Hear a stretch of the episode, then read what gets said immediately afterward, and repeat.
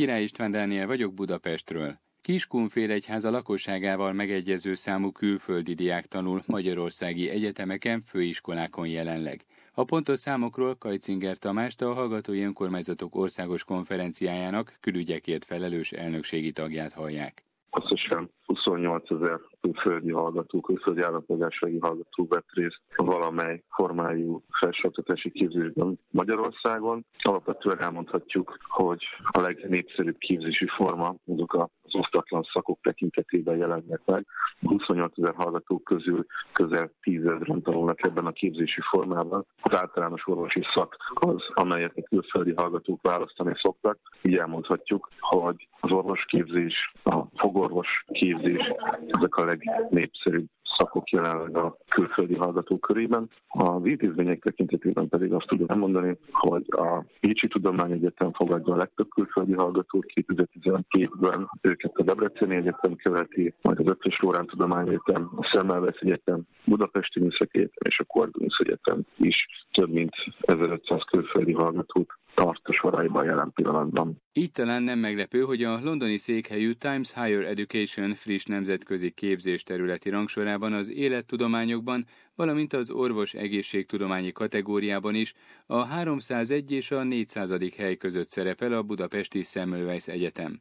Az orvosegészségtudományi területen a magyar társegyetemek közül a Pécsi Tudományegyetemnek sikerült a Semmelweis mellé a legjobb 400-ba kerülni a listán, a Debreceni Egyetem és a Szegedi Tudományegyetem pedig a 401 és az 500. hely között végzett a rangsorban. A külföldi hallgatók összetételéről ismét a HÖOK külügyekért felelős elnökségi tagját hallják.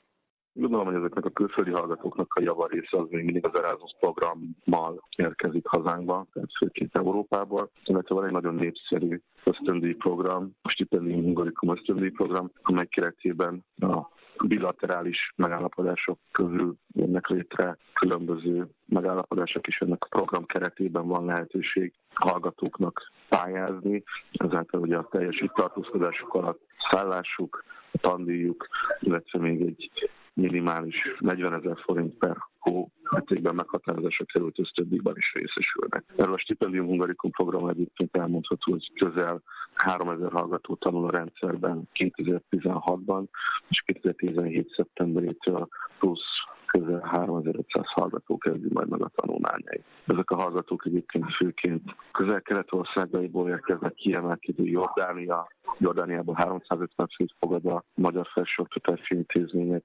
Kínából, Brazíliából, illetve az Afrika számos országából is érkeznek hallgatók a program keretén belül. Természetesen vannak olyanok is, akik külföldi diákként jelentkeznek, nyernek felvételt és fizetnek teljes tandíjat Magyarországon.